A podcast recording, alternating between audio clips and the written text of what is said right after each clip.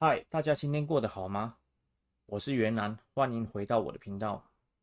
那我想最近大家应该蛮担心的，因为看到股市连续重挫四天。那市场上的分析师啊，他们出现了很多理由，比如说是不是疫情所影响的啊？比如说是不是台北市警察局在转移焦点啊？那基本上我是不管这些市场上的一些消息面，我个人会使用一些技术指标，比如说 MACD。比如说均线等等的。那首先我们先来看一下长线的一个状况。基本上我之前有使用过一个所谓的十年循环的方法。那我在我之前的影片有介绍到。然后我有分析到说，现在目前一个一日结尾的一个年份啊，比较容易出现一个大型的回档，因为目前是二零二一年嘛。所以说，基本上我之前在一支影片，我有提到一万六左右啊，我把我的长线部位的一些长期投资都出场了。那什么是长线投资呢？长线投资，比如说我们就是买了一些股票，然后做一个比较长期的持有，又或者我们会买一些指数型的基金，或者是股票，比如说像零零五零或者是零零五六之类的，那我们会做一个比较长期的持有，然后抱一个波段。那当然说，现在它也就后来上去了一段嘛，然后我从一万六到一万七，我就没有再操作了。这个是指长期投资的部分。那不过长期投资没有投资的情况之下，我是把我的资金转移到短线去做一些价差。不过我这个部位当然有缩小了一些。那我们可以看一下说，后续的长期投资后续要打算怎么做呢？我打算依照台股的一个长期惯例，我预计会是在年底的时候买进。那一般这种惯性呢，我们可以利用年底的时候进场。那这时间点来说呢，大概就是在九月之后，可能是九月底或者是十月的时候可以考虑一个进场。我们可以考虑找一个沙盘的位置，又或者是在一个盘整区间呢，我们可以来进行一个买进。那当然，就以短线来说啊，这个找到杀低的位置或者是盘整区间啊，这个是需要一些技术分析来进行辅助的，然后或者是一些方法，这样子可以找到一个比较漂亮的一个进场点。那等时间要到了，我可以发一支影片再给大家参考。那有兴趣的啊，可以追踪我的 YT 或者是我的 IG。通常呢，一日结尾的一个。年份呢，都是一个十年循环的一个沙盘的一个点位，也就是说，在一日结尾的年份呢，很容易出现一个相对低的价位。那像二零零一年或者是二零一一年呢，都有出现一个比较低的长期投资的位置可以进场。那你们可以看到我图上所标记的一个黄色的箭号那个地方。所以说呢，我们今年呢，二零二一年。还是有可能有出现一个几率，可以出现一个长期投资的一个买点。那这是一个几率，但不代表它是绝对的。那再加上呢，我们台湾的一些市场的惯性啊，股票市场的惯性，它大概有七成的几率呢，是在年初会进行一个上涨，然后涨到四月份或五月份呢。它会出现一个年终的这个地方，它会出现一个下跌或者是一个杀盘，所以说我才会在一万六左右呢，再把这个长期投资的部位先出场了。那我后续当然还是有操作，所以说呢，我后面操作的就是一个比较偏短线的一个操作。那么，假如你现在还持有长期投资的部位，那么要怎么处理呢？比如说，你可能会想说，那它这个行情会不会再上去？那么我这边提供一个想法给你参考一下。那么我们可以考虑设一个移动停利点。比如说我之前在一支影片有讲过的，我们可以从最高点起算回档十 percent 之后出场。那这是一种移动停利的一个出场法。又或者我们沿着一条长期的。趋势线，比如说我们这边可以画一条趋势线，是长这个样子的。那么我们假设跌破了这一个黄色的趋势线，那我们可以来进行一个出场的位置。那么如果说你觉得这一个出场点，你可能会回吐非常多，那么你还可以再考虑一个移动平均线的一个出场法。比如说，我们从去年的这个二零二零年三月份的这个八五二三起涨以来啊，它一直是沿着一条均线来进行上涨的。我们可以很清楚的看到，每当它碰到这一条紫色的这个移动平均线，那它就会进行一个。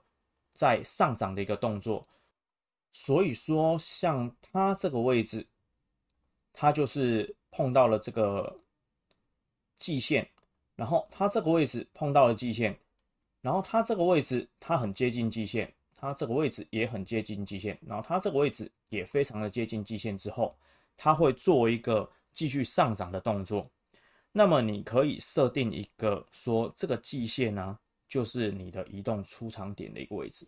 假设呢，它破了这个季线，然后你可以设一个百分比，比如说它破了这个季线的三 percent，或者是五 percent，或者是它连续哦几天之内站不回去，那么你就可以出场。那这是一个移动停利的第三种出场法。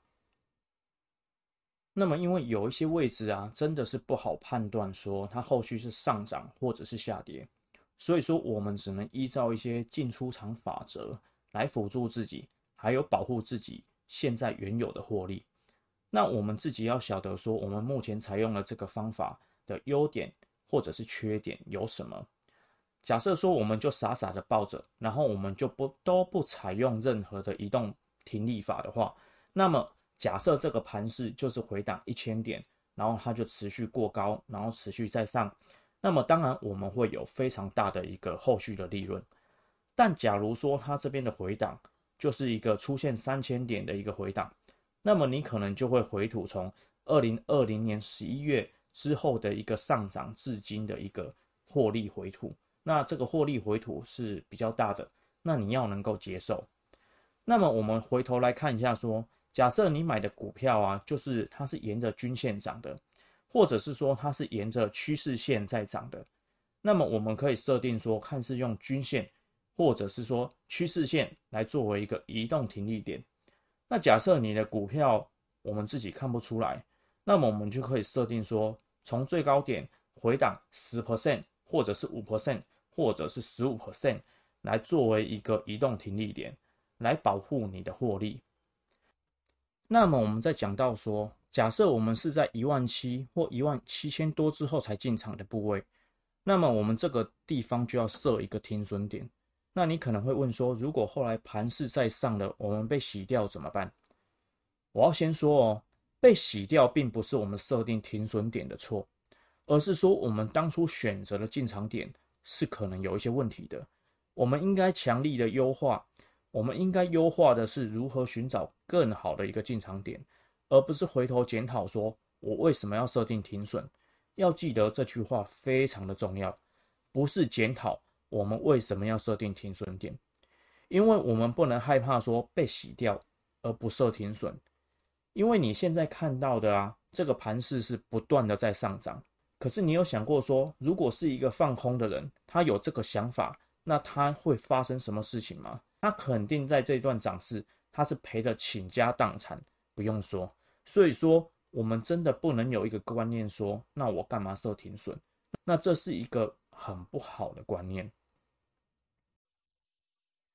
那我们刚刚长线讲完，我们回头来讲讲短线的部分。那短线来说啊，因为目前呢、它的电子股的一个交易比重比较低，然后上涨的部分啊，都是在涨传产股。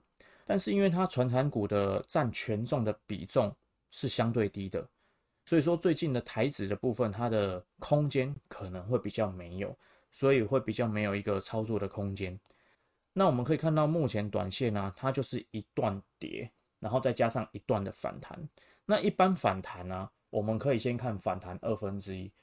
我有把这个反弹二分之一的这个位置标记出来，大概就是在一七一八一这个位置。那么我们一般下跌的部分，我们会看三段跌。如果说这个地方做成一个三段跌的话，它会发生什么事？它有可能就是延续了这个，然后再进行一个下跌，然后再进行一个反弹，然后跌第三段把它跌完，这是一种走势。那么假设说它就是照之前的惯例一样，这边只回档一千点，那这个是之前的惯例，之前的一个回档的位置，它假设也是在一千点之间这个地方做止跌的话，那后续假设它 MACD 也翻正。而且它还能来做一个过高的一个动作的话，那么我会持续找一些回档，然后来进行一个短线的操作。那原则上，因为我这边这个位置的操作啊的部位已经缩小到了一个极致，那我要放回原本的部位跟杠杆啊，我会原则上等冬天或者是年底的时候来才来开始进行真正原本部位的一个操作。那最后呢，我希望大家能够体会一个非常重要的一个操作观念。一般呢，涨势会涨或者会跌，原则上我们可以推算出一个几率。那么我们一定是选择一个高几率的一个方向来进行操作。那么假设啊，走势确实不如我们的预期，那么我们一定要设定一个停损点。那么假设我们现在是有获利的，那我们可以设定一个移动停利点来保护我们现在的获利。那对后续操作有兴趣的朋友啊，可以追踪我的 YT 或者是 IG。那么今天就到这边喽，谢谢大家。